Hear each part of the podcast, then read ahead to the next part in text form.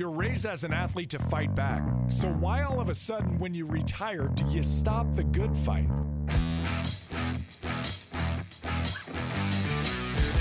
This is Finding Center with Nick Hardwick.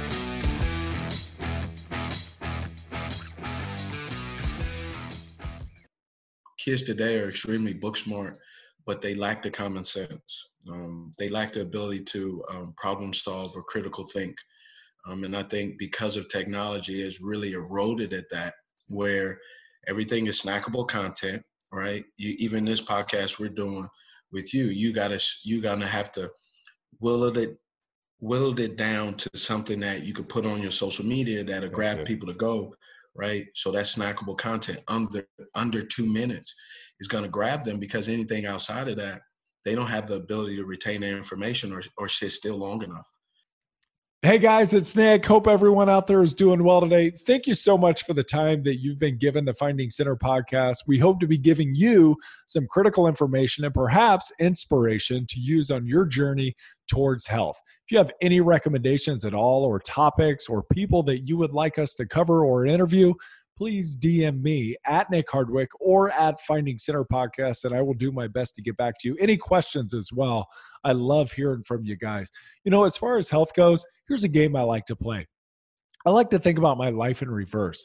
When I'm in my 80s, 90s, and even into my hundreds, that's right, I said it. I'd love to be 100 years old, but only if I can do it with health. I want to be able to look back and know that I did everything possible to stave off neurocognitive decline. I want no regrets. As Dr. David Haase said on one episode, the difference between being old and being an elder is retaining your wisdom.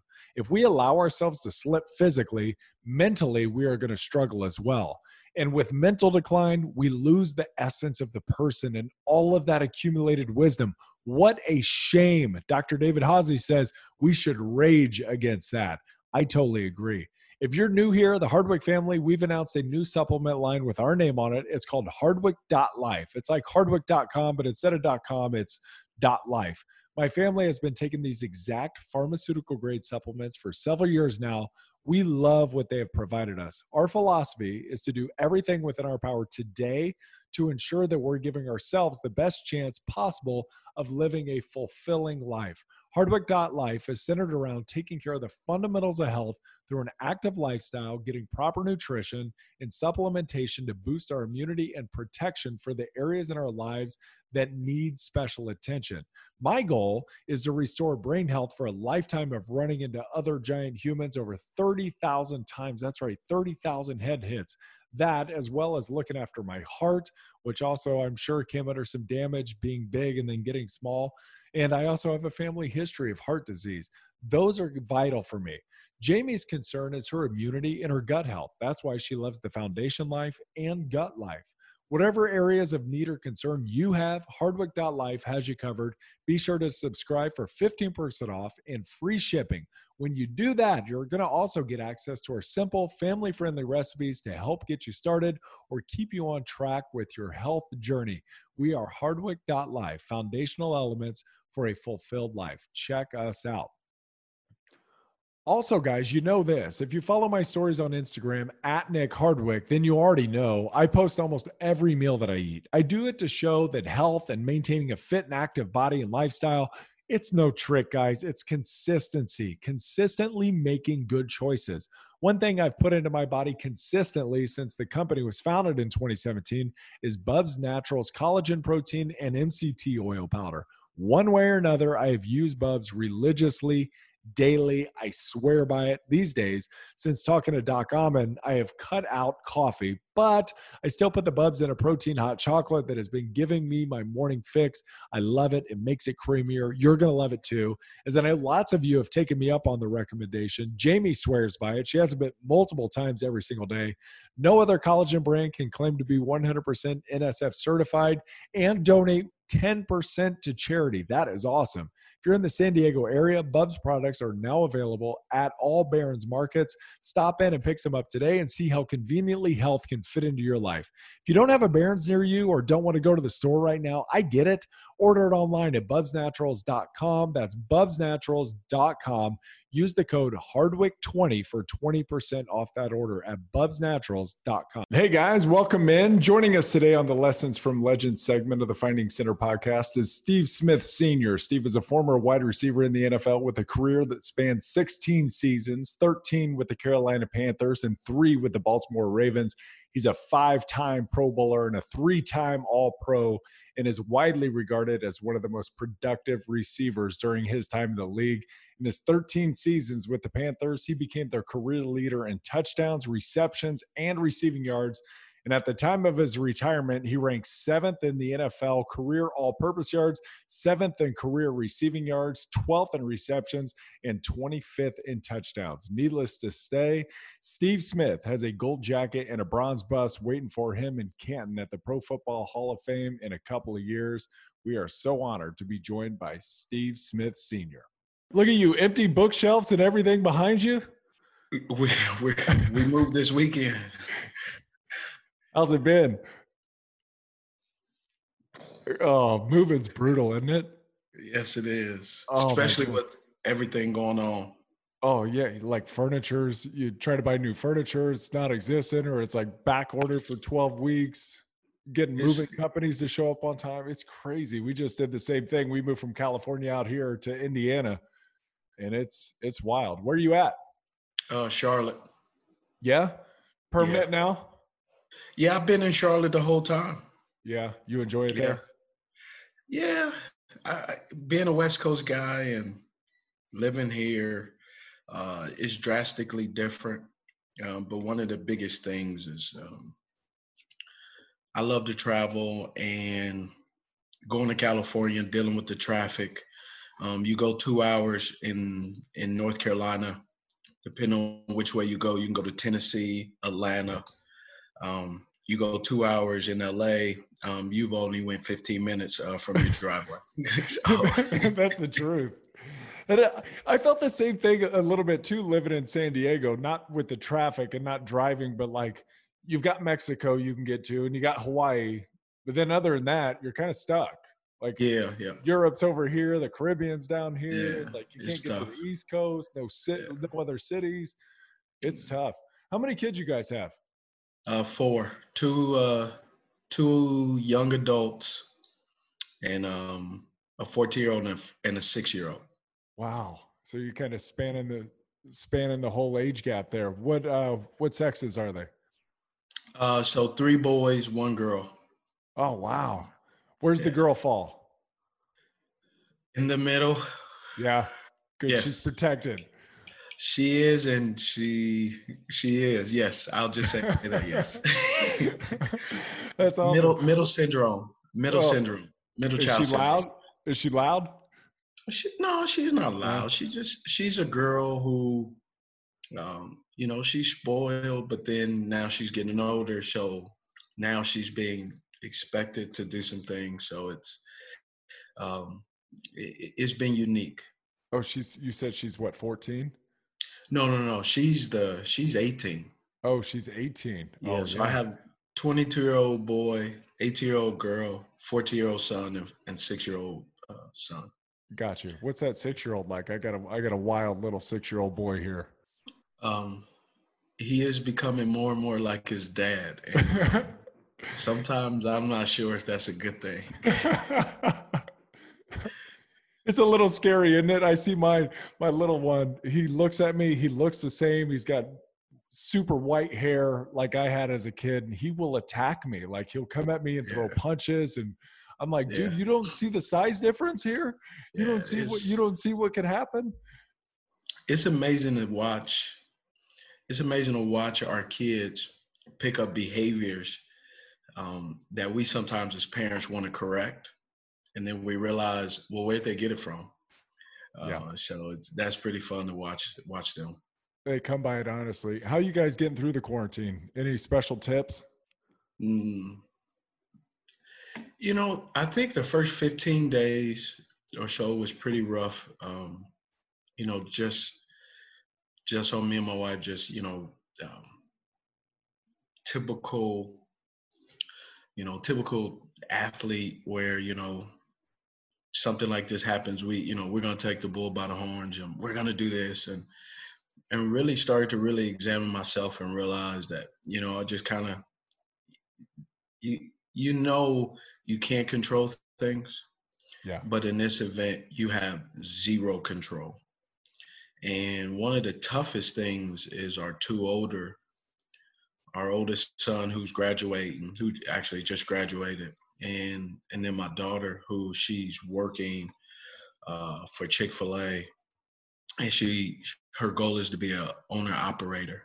Wow. And and so supporting her in that, but then also looking at it from a parent's perspective, which is you know the this this these 18 to 24 don't really believe and see how you know how big of a, a impact this is going to be on people moving forward.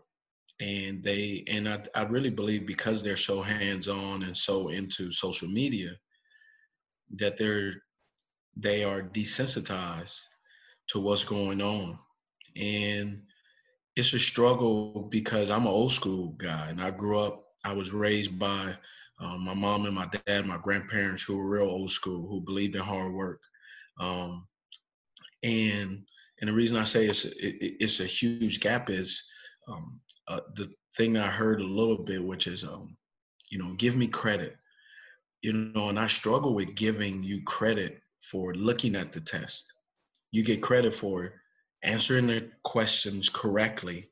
And then if your grade says you passed, then you get credit. But this, and that's the difference. Old school is like you don't get credit for just showing up.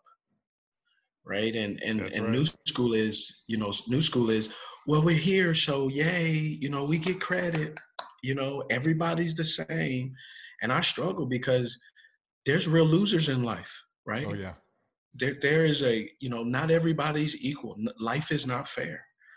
And our our, our society now has changed and morphed the scope of Uh, uh, of success of what hard work is and you know i'm a guy that's like you know you it, we didn't we didn't have allowances because we couldn't afford my folks couldn't afford to give me an allowance but as now as an adult in a position i'm in i don't do allowances and i do commission and the oh, reason nice. why and the reason why it's interesting the word allowance you're allowing them to do something or you're allowing them not to do anything and receive everything. But with a commission you look up the word commission is when basically when you finish the task and the pen inks the paper the deal then you get your money. Right? And I and that's that. the and that's the difference. So i have my my little my my littlest son six years old he's he's on commission and it's payday every sunday and for every little thing he gets he gets a check mark now, some people that's going to be watching is going to say, well, why are you paying him to make up his bed? Well, I'm incentivizing him at a young age. So when he becomes my age, it has been in his mind so long that he's no longer doing it for commission. That's just the way he's built. That's it. Right? He's built to work. That's it. Right? And if you don't build him to work, they're never going to work. And that's and that is just the program that we're all in right? You go to work yes. you get your paycheck you complete so the task I, most you of get them, your paycheck. them, unless you're an influencer. What what other things are you trying to pass on to the kids? I mean just really is that is you know me being from la obviously you you know um, yeah.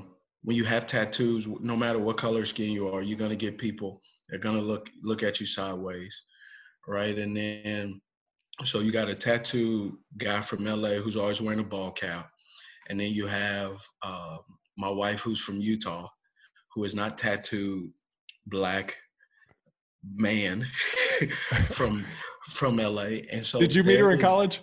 Yeah, I met her in yep. college. So there's a great dynamic between my wife, whose parents raised her Mormon, and then you know me not growing up with any religion pretty much no religious background and then living here in the south is race is a constant dialogue in our house because my daughter looks like my wife and my boys look like me.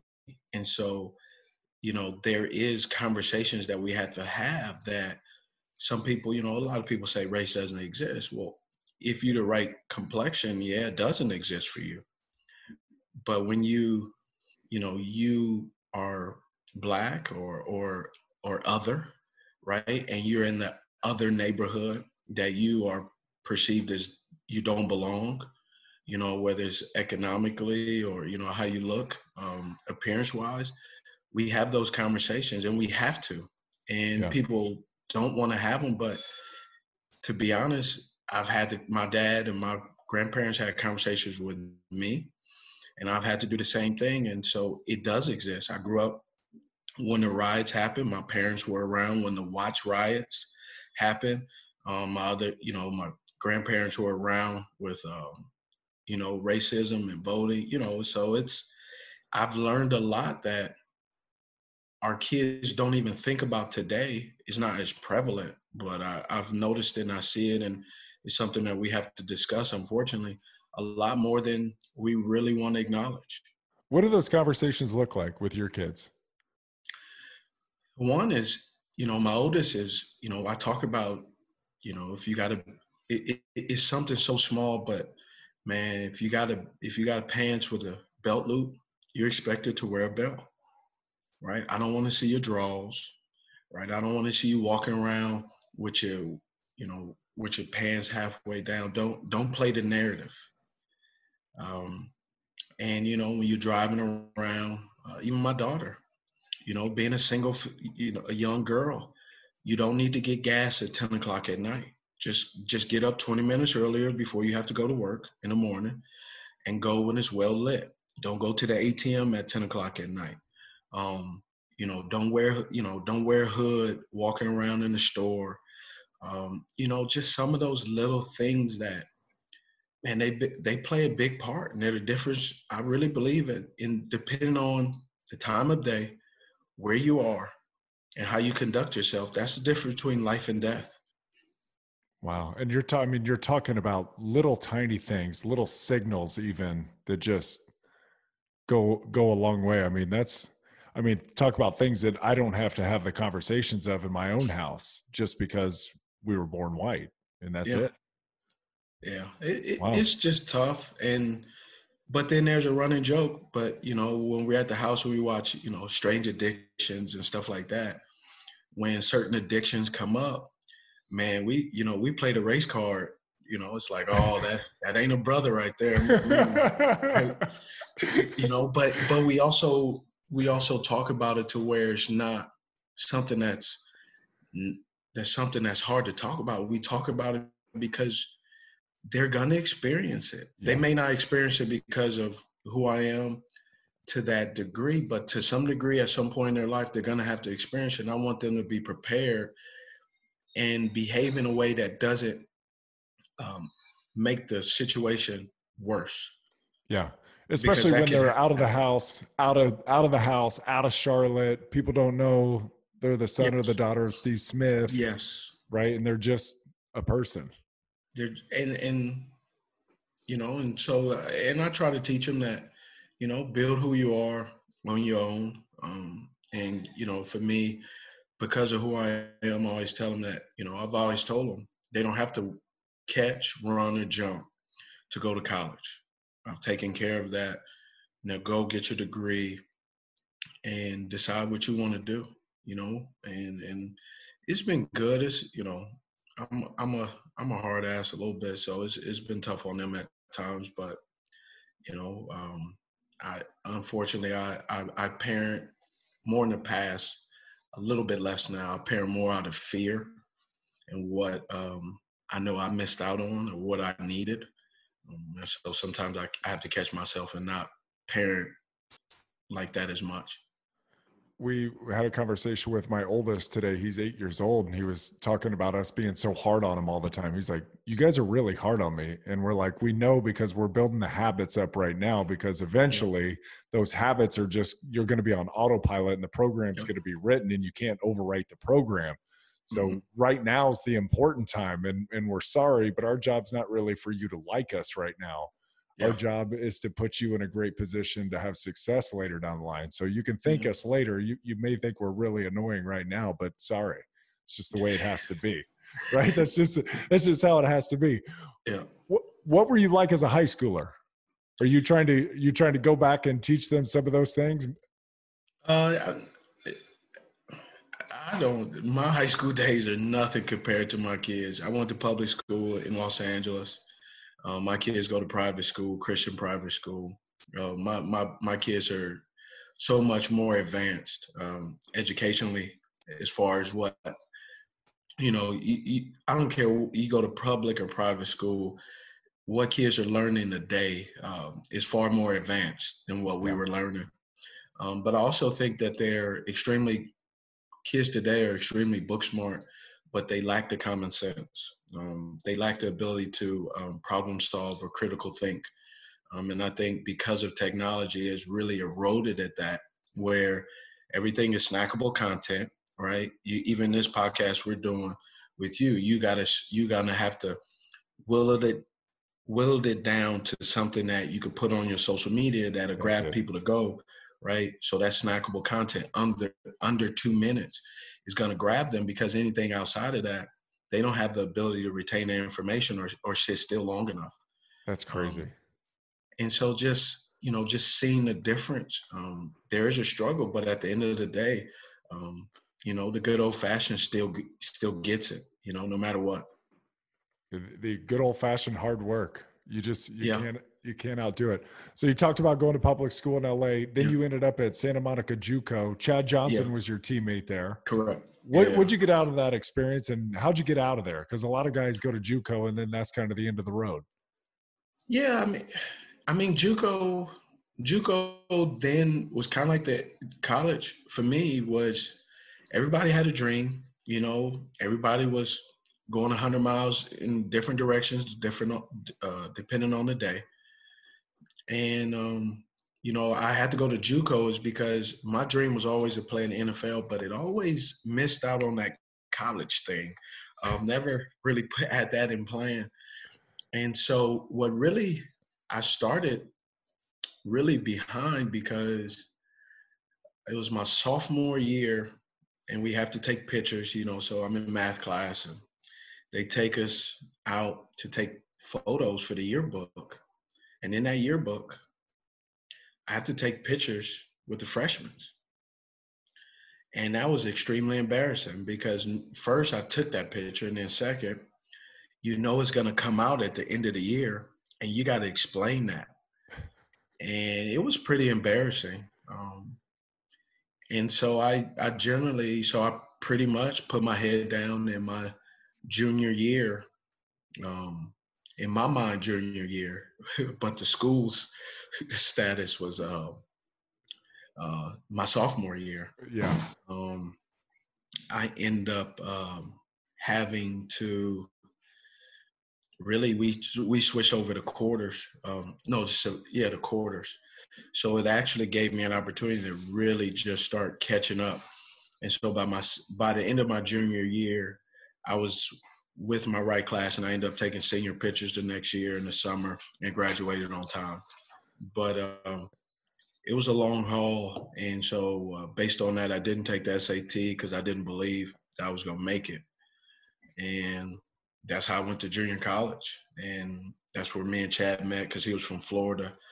Uh, he was a bounce back from a college, uh, a historical black college, I think, here in Charlotte, here in North Carolina somewhere, and um, and that's just kind of how it went. That's a really cool story, especially the one where you're like, "Oh, I had to take the picture with a freshman," just because academically you were on par with them. No, it, I was just lazy. I was just I was doing other things, uh, you know, right. um, like anybody else, any other kid. You know, I was smoking weed. I was smoking cigarettes. I was ditching school. I was just doing all the dumb stuff that everybody else does, and um, it impacted my my grades to the point of where it caught up with me, but it put me on blast. Right? It didn't catch up with me, and it was like, oh, I'll just go to summer school. I mean, it was it was a tough road. Yeah, wow. So taken in the third round by the Panthers in the 01 draft, I mean, you're going to be a Hall of Famer. Did you feel in the third round? Well, first off, I guess, do you think about being a Hall of Famer? Is that anything um, that comes in your mind at all? Yeah, it does. I, I, I try not to talk about it. Yeah, all right. Because that's that's well, the reason why is that's my um about my second year in the league. Um, some things happened, and um, I hired a um, my agent says, "Hey, I think you need to get a. You're so driven, but you have no direction. So you need to get a. Let, us talk." And he's really good friends with a um, with a golf coach, and the golf coach said, "You know, what really will help Steve is a uh, sports psychologist." And so, so I had I hired a sports psychologist, and I started working on things that I, you know, I always had a goal of playing the NFL, but I had no direction. So once I got there, I started to realize, you know, I didn't know how to do some of the things that I desired to do.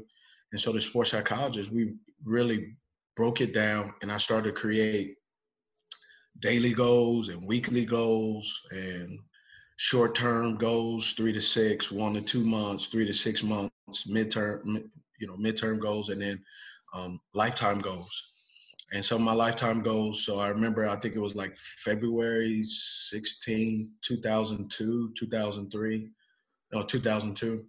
And one of them was uh, to buy my, buy my folks, buy my in-laws a house, um, be the Panthers all-time leading receiver and be a Hall of Famer. And, um, and so I've pretty much started to, you know, put the line through a lot of them, um, and and so that's that's one of that's kind of like the last thing that's on there that uh, I haven't been able to cross out. Um, so I'm just waiting to cross that out. But ultimately, you know, a knucklehead from LA becoming a Hall of Famer, um, I think that's pretty cool. It's super. It's an unbelievable story. I mean, your first year, you were primarily a kick and a punt returner. Correct. But then that same year, you amassed the fourth most yards from scrimmage in the entire league. And if I have my That's story we were, straight, we were pretty ahead. bad. We were pretty bad, so they were kicking off. They were kicking off uh, so much. It, let me tell you how bad we were. I was at the Pro Bowl. John Har- John Harbaugh um, was a special teams coach, and uh, we score we score first, and I go off to do the kick return because I had been 15 weeks of mental prepping of, well, somebody else scored on us again. And John goes, Where are you going? He goes, We scored. I said, Oh, man, I've been so, you know, I got so much post traumatic stress of being scored on that I'm just, when I see a team score, I just assume we got scored on again. So um, it just shows you, man, if, when you have a bad season, you know, 17 weeks of that, you, oh you you have you get you get mentally reset and you don't even know it. I mean, that's that's the it's a you could do one worse, I guess. You guys ended up that rookie year one in fifteen. Yeah, yeah. I mean, that's that's a total beatdown. But then the crazy thing is, two years later, you guys found yourselves in the Super Bowl. Yeah. Like, how did you get it turned around so fast? What happened in those two years? I mean, what a what a quick turnaround. Well, George Seifert was um, let, relieved of his duties, and then they brought in John Fox. He brought in, he was a defensive minded coach, so he brought in Jack Del Rio. So we brought in a lot of defensive players. And, you know, offensively, we brought in Jake Delhomme, uh, Rodney P. We brought in some other players, uh, Stephen Davis, uh, Lamar Smith, I believe. Um, there was a lot of different players that they brought in that really uh, kind of just built on what Coach Fox believed in, which is he believed in strong defense and offense don't screw it up. um, and so, and and he also believed that a punt was not a bad play. As an offensive guy, a punt is a bad play, right? right. But when when the head man's a defensive defensive minded coach, you just kind of you nod your head like this, but inside you're going. Yeah, exactly. I my first coach in the NFL was Marty Schottenheimer, so famous for oh, Marty yeah. ball. So it was always yes. in end every drive and a kick, whether it's a field goal, a PAT, or a punt. Yeah. And they would applaud the punt, which in our heads were like, no, no, no, this is yeah. let's try to let's try to pick up that third and eight if you don't mind, instead of just folding up shop here and punting. But we had a great defense, so he's here. In, he's here in Charlotte. Marty Schottenheimer. Is he? Do you ever see him? Yeah, I saw. Actually, I have not seen him in Charlotte. I've seen him at the beach um, down in South Carolina. um, actually saw him. I think it was last summer. Uh, I think, or the summer before uh, yeah. down there. So he's he's he's holding up pretty well. Um, he's a he's on, a tough know, guy. Yeah, tough tough as nails tough guy, tough ball coach, but God, he just had a, a real simple system, and we followed the simple, followed the system, and it got so many good results early in the career. And then, of course, we go 14 and two, losing the Patriots in 2006 in the division round, and they mm-hmm. fire him after a 14 and two season. I mean, that's just crazy yeah. to fire a coach after that. I mean, this. Yeah. What was the moment, Steve, that you thought, "I've got this. I can do this"? Like I've I've set my goals and now this is going to happen. What's interesting about that is I never really felt like I had this. Ever. Um, never. I was I was um I was always uneasy uh, because I set goals so much that I can never really s- sit down and relax. I never really enjoyed. Um, you know, growing up in LA, um, you know, didn't have a car, you know, wasn't driving legally until uh till I got uh, into college. But you know, I never really if if I use if I use LA as a great example in the NFL is you know that major highway that you can take off Santa Monica, which is PCH. PCH, you know, you could take that all the way up to uh, Northern California. It's a beautiful view. But unfortunately, um, I was always the guy you, you could put me in a convertible. You could put my wife, who's a beautiful woman, right next to me, and I'll be so pressed on getting to the destination that I would I, I wouldn't pull over and, and and watch the sunset with her. Um, I wouldn't look at the view. I wouldn't pull over and have lunch at the beach because I was so goal oriented. To where I never really enjoyed my career because I was always looking at the next opponent, um, looking for the next uh, opportunity to have a professional dislike for someone so I could be prepared for the next game. Um, I, I, I, didn't really look for friends. Um, I was I wasn't interested in friends. If you're my opponent, you stay my opponent. That's where I put you. That's the category you stayed in.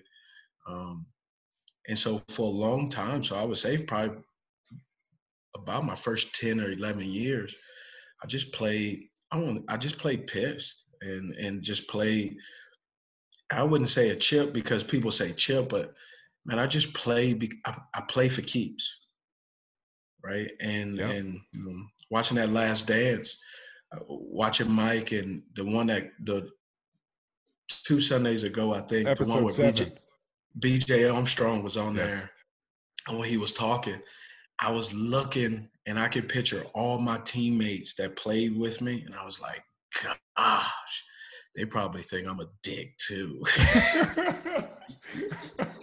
I, I got asked that question. I did some sports talk radio the Monday after that episode was mm-hmm. released, and they said, "You ever played with anybody like that?"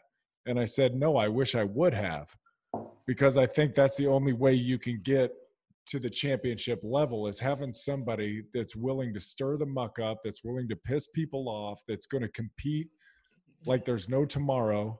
And sounds like you were that guy that, that goes in and is not afraid to change the culture and not afraid to make it. I mean, you go from one in 15 to the Super Bowl two years later.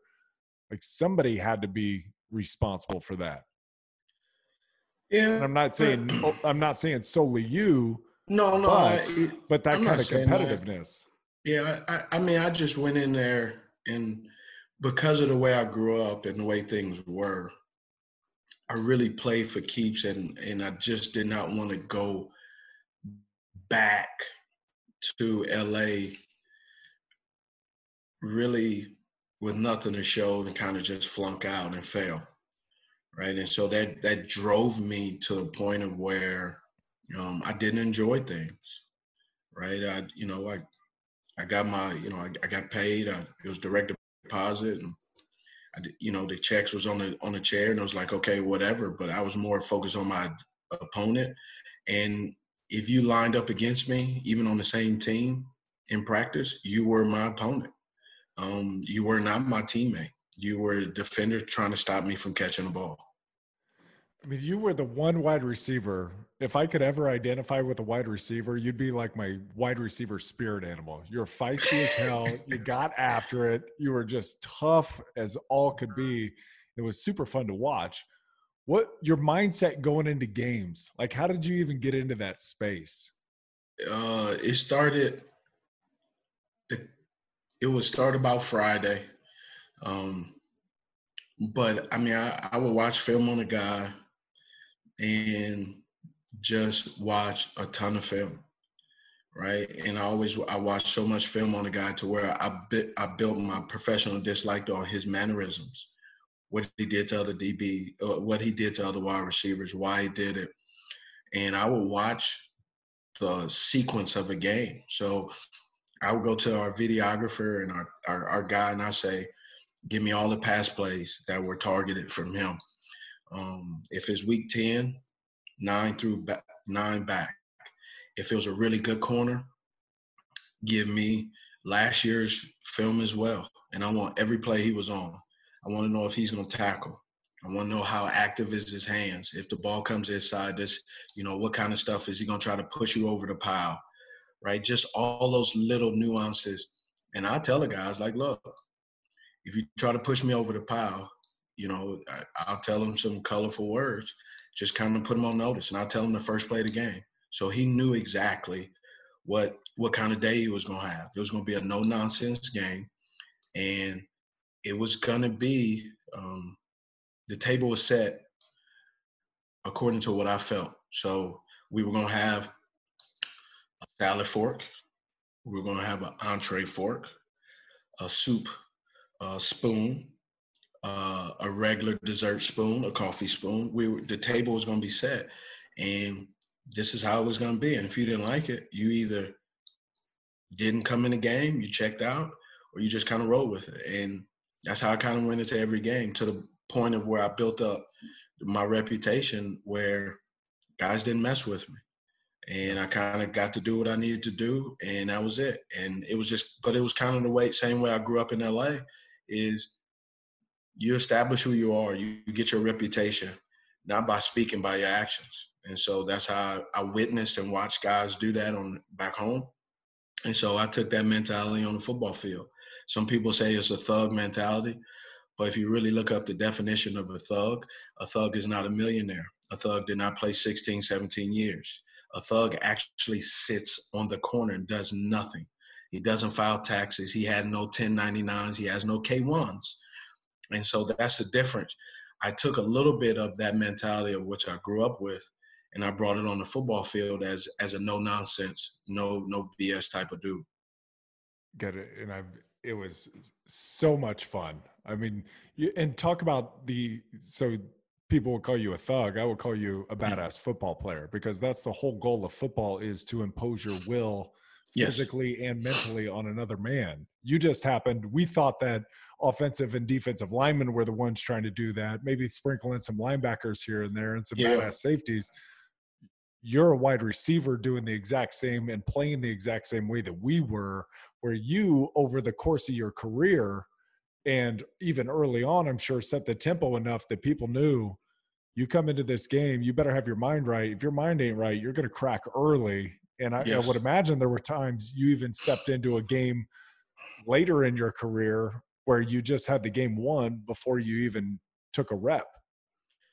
I had a few young guys uh, try to um, defuse me, and it, it, worked a few times. One guy I lined up with was a corner, um, and he was like, "Hey, you know, you're one of my favorite players.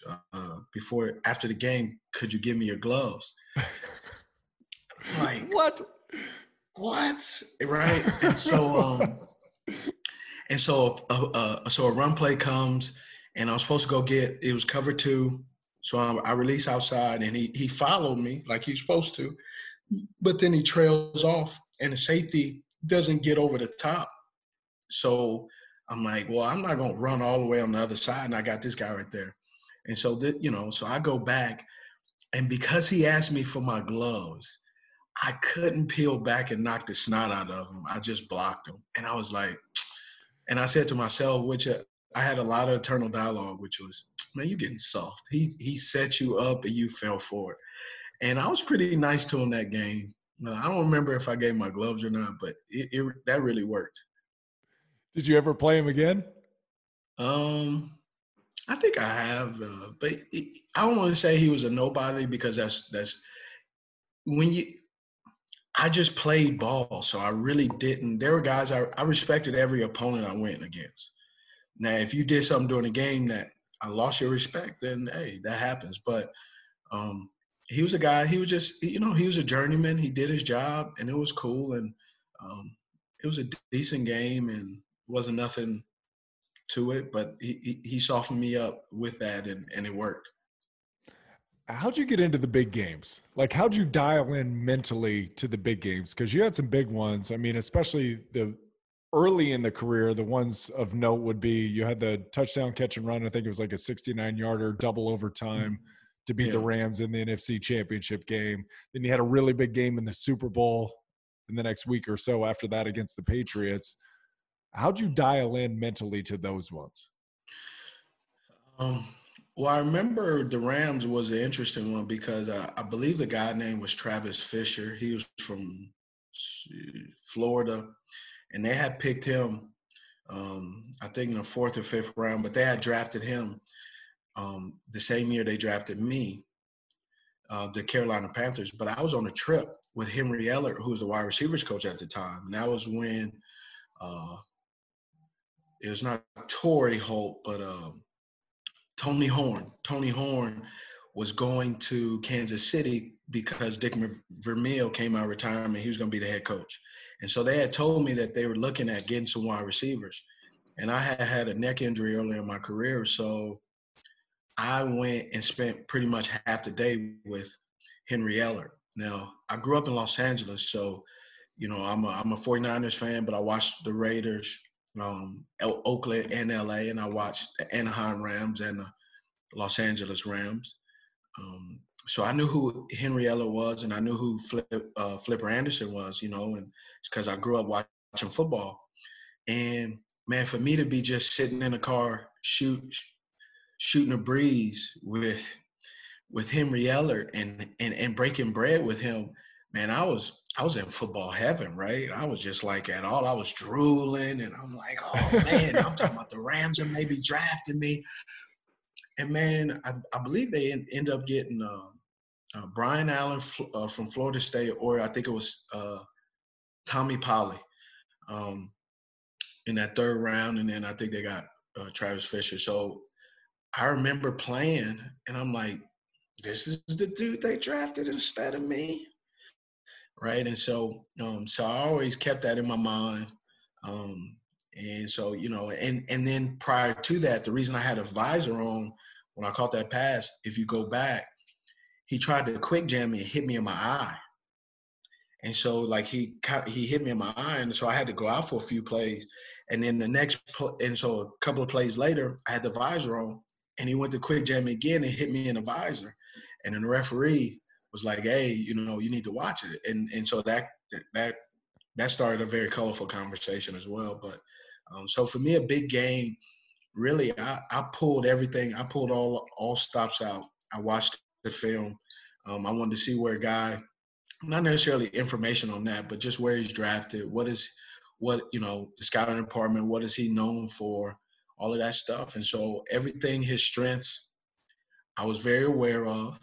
Um, my opponent, and I utilize his strengths as this guy isn't going to do that to me, and then his weaknesses, um, I want to exploit them. Um, I, I, would I would literally call my I would approach it as um, as an appraiser. So, you know, when you appraise something, you get some refinance, you know, you go in there and they got to see what it's worth. And so my goal was to to appraise you, to let you know that whatever you are valued, there's a new appraiser here and your value is a lot less than what you think. And my job is to show you. Which DB did you appraise the highest over your career? I mean, it's a you know it's a number of guys. Obviously, Champ Bailey, uh, Darrelle Revis was a it was a very good competitor. It was always a lot of infighting. Um, it was a it, it, was a great chess match. There was a, I would say in my in my career, there was probably seven or eight guys a year that was chess, and the other eight were checkers, right? And no, no disrespect, and not not right. trying to say that, but there there were some guys who were upper echelon guys who you had to study. I had to study, you know, at that time it went from cassette tape, you know, VHS yeah. tapes to um, DVDs that I would have one or two on, and then there's some where I, I don't really have much on them. Now that you've had some time to decompress, reflect, and process the career, right? Because while mm-hmm. you're going at it, you were describing just having blinders on and moving forward and thinking of the next goal and the next accomplishment. What are you most proud of? One, uh, one going in what I think four years of retirement. Um, this is the area where um, statistics hit, right? Depression, divorce, yep. um, uh, debt. Um, that's the two. Just said all, all the all the bad D words, right? Um, yeah. um, I, I I think that at five nine, a, you know, I had a fractured neck in college. Um, I grew up in LA. Um, government government assistance, and yet um, I've changed the narrative of my family um, for not just myself, but moving forward. So just that I can, I'm on this side of the dirt. Um, that's really for me it's a big accomplishment because I, I was a I was a dummy, man. I did some stupid stuff. I risked a lot of things. And um and you know for me it's really hard not to eliminate God because it was only somebody looking out for me, right? I can't take credit. I can't take credit for something that one I didn't I don't deserve and two you know, God put a lot of cool people around me that saved my life, that have uh, really changed my perspective, my viewpoint. You know, one of those people is my wife. My wife is, I put my wife through a lot of stuff, and what she still looks at me. Um, and I, there's times, not every day, you know, being married 20 years.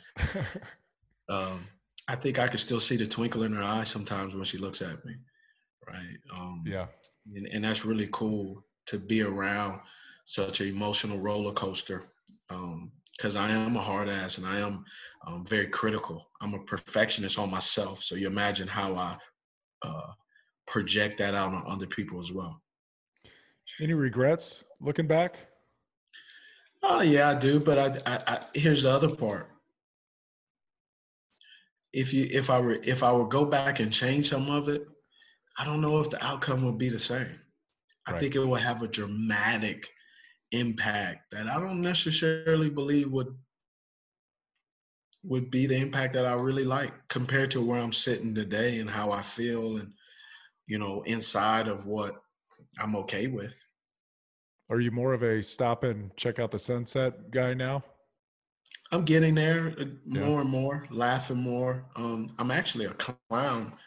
Um, I love to joke around. I love to laugh. I laugh at myself a lot, um, but I don't give that off to a lot of people um, at all. I mean, I know even me and you reaching out, just the fact us connecting. I know I probably would be the last guy you would think be like, man, what does Steve have to connect with me? But man, I've admired, you know, how you've done things, um, and I just remember like the one thing I remember is the tattoos of you being colorblind. I'm like, how is that possible, right? and that always rang in my head.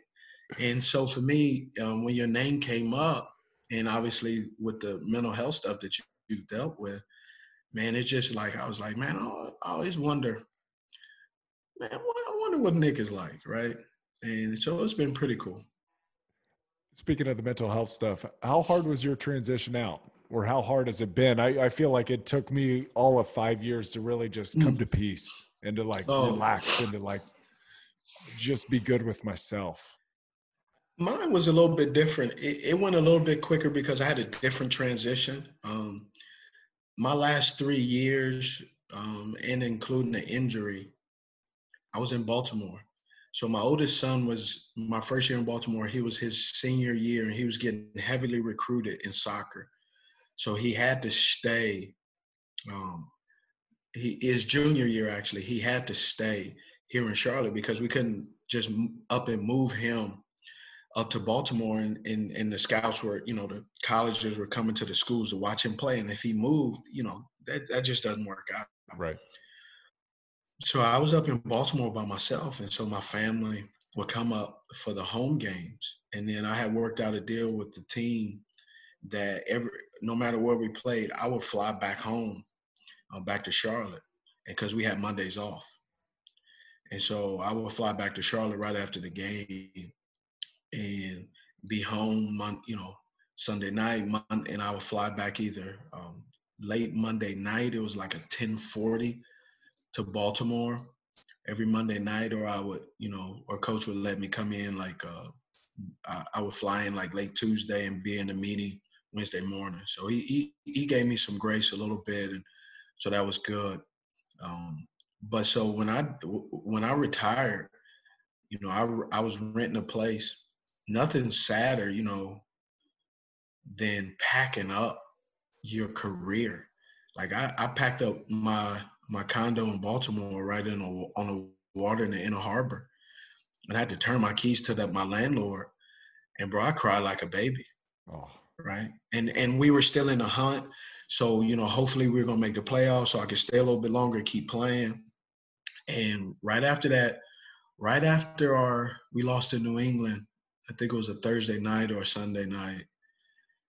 It was pretty bad, and I kind of realized that uh, we had to beat Pittsburgh, and all of a sudden we lose to Pittsburgh, and so I was slowly starting to pack up my stuff, and then New England I kind of accelerated, and then Pittsburgh we were done, couldn't make the playoffs, and so I literally started packing up my life, and so I closed the door of my my condo, gave the keys to the landlord, and um, a couple of, well, a couple of days before that, um, when our last day, you know, the whole typical put your career in a trash bag. I, I said, I, you know, I'm done, so I'm not to do that. So I waited till the media was out, came back a couple of days later, and basically uh, told them what I wanted sent home and what they can kind of keep. And one of the cool things was that Mr. Bisciotti, who's the owner of the Baltimore Ravens, and the staff, they were like, nah, we know he's coming back. So they actually refused to send me my stuff. They didn't send me my stuff pretty much till probably week five into my retirement because they thought I was just going to walk back in the door. Um, and so when I packed up my stuff, I packed it up, but man, I cried and I, you know, I got up at early in the morning and I drove home um, to to Carolina from Baltimore and um, I had to drive real early because the traffic, Baltimore to DC, gets pretty hectic. Um, so I got up at like five in the morning, 6 a.m., drove, got past DC at the right time, and just smooth sailing. Got back, pulled up, rented a rented a big old Escalade um, from Charlotte one way, and came in my driveway about 3:30. How'd you know it was time? So Bisciotti thought you were coming back. I would imagine Harbaugh thought you were coming back. How'd you yeah. know it was time, and what what made you decide? Man, I. I mean, other than being a really long career, and I, having so, you had significant injuries. Yeah, well, one of the things that I didn't want to keep doing is you know, say say Baltimore said, "Hey, we don't want you," and somebody else wanted me to go play because I had teams calling. I didn't want to keep moving. Um, I was I I would say one of the things I started to realize is I was starting to get pretty comfortable not being at home. I was starting to enjoy not being not dealing with the day to day stuff that I, you know, that I was used to dealing with because that was the first time I, I, I didn't. And so I started noticing like that I was looking forward to going back up to Baltimore. And it wasn't because I hated home. It just was like that was starting to get my routine, right? We we're all creatures of habit. That's it. And I started to realize, and then I would be, you know, it would be challenging because we only had a day and a half at the house. And, you know, I'm still having to study and get prepared for the game plan. So I really wasn't present. So it just started to weigh on me. And then, but then when I was in Baltimore, I'm getting up and I was refusing to eat at the house because it was depressing sitting at the house by yourself. Like, hey, uh, you know, it's like I Am Legend with Will Smith when he loses his dog. You know, he starts to realize that the little nuances he's not doing anymore. Like, right? Hey, you want some eggs? Oh no, okay, cool. Right? Because I'm just it's just me. Um, and it, it started. I was getting very lonely, and and and it was just starting to create something in me that I, I I couldn't put my finger on it, but I was changing, and it, was actually eroding at who I was, and it actually made me play in Baltimore, which wasn't necessarily a bad thing. It play, it made me play even more angry, right? And um, and I just kind of started to notice, you know, I was just starting to get short fuse, and I was dealing with stuff that I didn't know I was dealing with. So it, it, it was just starting to um, manifest and build up into something that was not positive for me. I just I just thought watching you play in Baltimore, I was like, oh, Steve was meant to be a Raven the whole time. Like he finally found his team. But it turns out there was some other issues going on. I and I feel you. It sounds lonely and it sounds super depressing. And I, I, I enjoy playing in Baltimore too because you know, it's the black and blue division. So yeah. Um, I enjoyed it, like you know, hitting Troy Polamalu, Troy Polamalu hitting me. Like it was fun, man. It was, uh, it was, it was, you know, my grand my grandmother and grandfather helped raise me. So my grandpa, you know, he was always about, you know, you got to earn your name. And so, you know, he was a huge Oakland Raider fan. So, you know, Ronnie Lott, Jack Tatum, you know, slobber knockers, right? Greg Townsend, Art Shell, Howie Long, you know, those guys would hit the mess out of you. So that's how I was taught. Like, look, he would say, you see, that's football right there. That's football. You want to play that, you better get used to that kind of hits. And and and that's just kind of where I saw it. So when I played, that's how I played because that's what my grandpa told me that's how the game is played. And my grandpa was, my, you know, my grandpa was like my father. You know, my dad was in my life, but he just had that. He had me hooked like that. My grandpa taught me how to play cards. I was playing cards at a young age, and I was over grandparents' house. So we was using, uh, you know, you go over grandparents' house, they have candy and nuts, right, in the, in the jars. So we're playing for dates and and and, and, and walnuts and peppermints and and and butterscotch. Right? Those old Werther's so, originals. Yes. So I was playing Tonk and playing dominoes with candy, and I, that's some of the stuff that I learned business wise. He always told me. Um, was playing dominoes one day, and I got 15, and I didn't realize what that 15 opened the board up to something else. And he always told me, and I remember this to this day. I'm 41 years old. He says, uh, "I'm gonna just tell you right now, not all money's good money. 25, right? And and that's what he put down, and he taught me how to, you know, keep count, uh, keep score. So I had to write 25. So that was pretty shameful. My grandfather was beating the brakes off his grandson and making him keep score, right? But he he taught me a lot of great things that to this day um, they're embedded in me um, in my fiber to the part of you know I want to be able to be that grandfather for my for for my kids kids when they when they get there. Did he get to see you play? Yeah, he did. Yeah, yeah. Awesome. Yeah. Yeah. I'm, I'm, sure you made him proud. He's probably watching yeah. it going, yeah, those lessons all paid off. All right, I got two last ones. The the habit or routine that's allowed you to maintain happiness post football? Um, man, getting up, getting up with a different purpose of being a sponge. You know, willing to learn and and willing to really just learn something about myself and learn something about people around me. And then last one, if you had a motto, what would it be?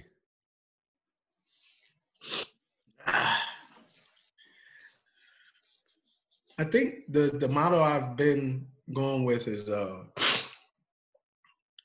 I, heard this I heard this a couple of years ago and um it's a cool little and it's a little story and it says um, um there's different version of it but it's uh, in the Serengeti desert there's a gazelle that awakes that gets up when the sun rises and he understands that he must run faster than the fastest lion or he, or he will get eaten and he will surely die that day. In the same Serengeti desert, the sun arises, and there's a lion that understands that when he arises, that he must run faster than the fastest gazelle, or he will starve, and he too will die um, that day. And the point of the story is, son, when the sun arises, you best be running. And so, why that's my antidote is you get up every day for what you know and a lot of people say well i want to be the lion or i want to be the you know the gazelle. But really it's not it's not about being a lion or a gazelle. It's just basically when you're getting up you got to have a purpose. My purpose really now is getting up is to serve and serve people and um, whatever to whatever capacity and whether it's business or or or philanthropy and so when i get up you know, I've been up since pretty much about 6:43. I took my dog on a walk, and I'm getting up talking to you, and I got some other stuff I need to do by shoot by by the day by seven o'clock when I sit down when we eat dinner. I would have done a lot of things to serve and be served um, and impact. Steve, I tell you what, man, I would have loved to have been your teammate. It's awesome catching up with you. Awesome to Appreciate see you again. And I, I love watching you on NFL Network and all the personality that you bring, the insight that you bring, and and thank you for bringing some of that to our show today. So thank you, Steve. Appreciate it. Thank you. Hey, where can people follow you? I don't have. Uh, you can go on my foundation. Um, there Steve we go. Smith, Steve Smith FDN.org. That's on my foundation, but um, I don't do social media. And what do you guys do? What's Steve Smith FDN do? Um, well, my foundation, my mom is a survivor of domestic violence. And because of that, um, that's what we do. And we will open up a medical clinic here in Charlotte um, that also does counseling because of the things that I've experienced with depression and some of that stuff. So um, we serve about, we're up to about 4,200 patients um, here in Charlotte, a little medical clinic 1,500 square feet. Uh, we're debt free, and um, we're we're kicking tail and, t- and taking names and uh, serving this community in Charlotte. And um, we're looking at in a possibility of expanding into a bigger facility because we're busting out of the seams. Uh, but we're doing really cool things. Bravo, dude! Congrats to you. Thank you. Yeah, keep up the good work. Thank you, Steve. I appreciate you, man. God bless you. All right, all right, buddy. You too. Stay in touch. All right. All right, gang, that's all we've got for this episode of the Finding Center podcast. I hope you enjoyed listening to it as much as I enjoyed doing it. One thing that would really help both of us and other potential new listeners is for you to rate this show and leave a comment in iTunes, Stitcher, Spotify, iHeart, or wherever you listen. Also, make sure to link up with us on social media. I'm at Finding Center Podcast and at Nick Hardwick. And follow, be sure to do this at hardwick.life for great health information, recipes, and healthy lifestyle tips. And please share, share, share this podcast with anyone who you think might enjoy. I like to send specific episodes to people that I keep in mind while doing the podcast. Maybe you could do the same thing while you're listening. Thanks again, guys. Until next time, here's all the health to you.